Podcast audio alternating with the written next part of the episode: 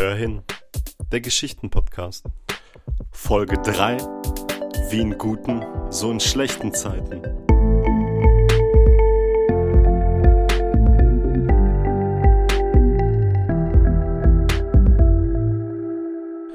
(1885) gab es einen Erdrutsch in der Kohlemine. Dem gierigen Bergwerksbetreiber war das Risiko egal. Aber um dennoch auf Nummer sicher zu gehen, schickte er nur die halbe Belegschaft hinab. Die Bänder dürfen nicht stillstehen. Zu viel Geld steht auf dem Spiel.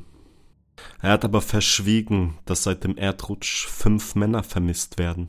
Das war nicht das einzige Geheimnis. Keiner konnte ahnen, dass die Ehefrau eines der verschütteten Bergleute eine mächtige Kräuterfrau war. Alle Frauen in ihrer Blutlinie waren geschult im Umgang mit machtvollen Gewächsen, die die Natur uns schenkte. Das bedeutendste Vermächtnis, das von Generation zu Generation stillschweigend weitergegeben wurde, war, dass sie vertraut waren mit Kräften, die sich vor dem menschlichen Auge verborgen hielten. Die vermeintlich frische Witwe wälzte ihre Bücher, sogar die, die nicht geöffnet werden sollten, nur verwahrt. In einem fand sie ein Ritual, das ganz brauchbar erschien, dem Zweck dienlich. Es war ihr zwar unmöglich, die Toten auferstehen zu lassen, aber sie konnte eine Ebene öffnen, auf dem sie als Paar weiter existieren konnten. Ihr Ehemann schwor bei ihrer Hochzeit, auch wenn du in der Hölle landen solltest, will ich mit dir brennen, für beide, für immer und ewig. Sie fühlte das Gleiche, er war die Liebe ihres Lebens. Die Witwe schlich sich in der Nacht in die Kohlemine und vollführte das verbotene Ritual. Als am nächsten Morgen 80 Männer die Kohlemine betraten, liefen ein paar Minuten später 43 in blanker Panik wieder heraus, viele davon blutüberströmt. Hektisch versiegelten sie den Eingang. Niemand glaubte ihnen, was sie in der Mine gesehen hatten, aber keiner wollte es überprüfen die Geschichte von den beiden blutrünstigen Bestien, die wie zwei geflügelte Teufel aussahen und Menschen mit ihren Klauen zerfetzten, um dann ihre Leiber zu verspeisen, war eine Zeit lang ein gängiges Schreckgespenst in den Ohren der Menschen.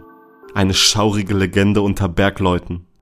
Die Zechen wurden über die Jahre immer weiter geschlossen. Die Industrie stand im Wandel.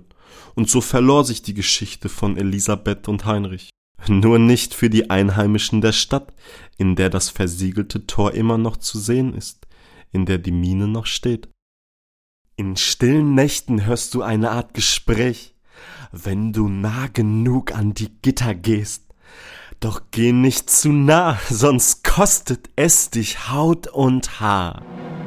Erzählen wir neugierigen Touristen. Wer glaubt denn solche Spukgeschichten? Aber die Oma eine Oma ging mit Elisabeth zur Schule, tanzte später auf ihrer Hochzeit und sie waren sogar Nachbarn, gute Freunde. Ihre Männer waren Arbeitskollegen und der Nachbar ging am nächsten Tag nicht zur Arbeit, in das Bergwerk.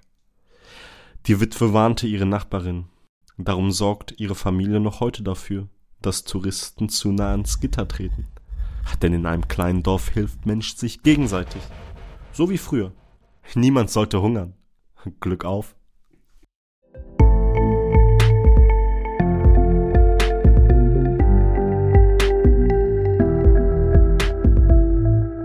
Über ein Abo würde ich mich wirklich freuen. Bis zur nächsten Folge. Ciao.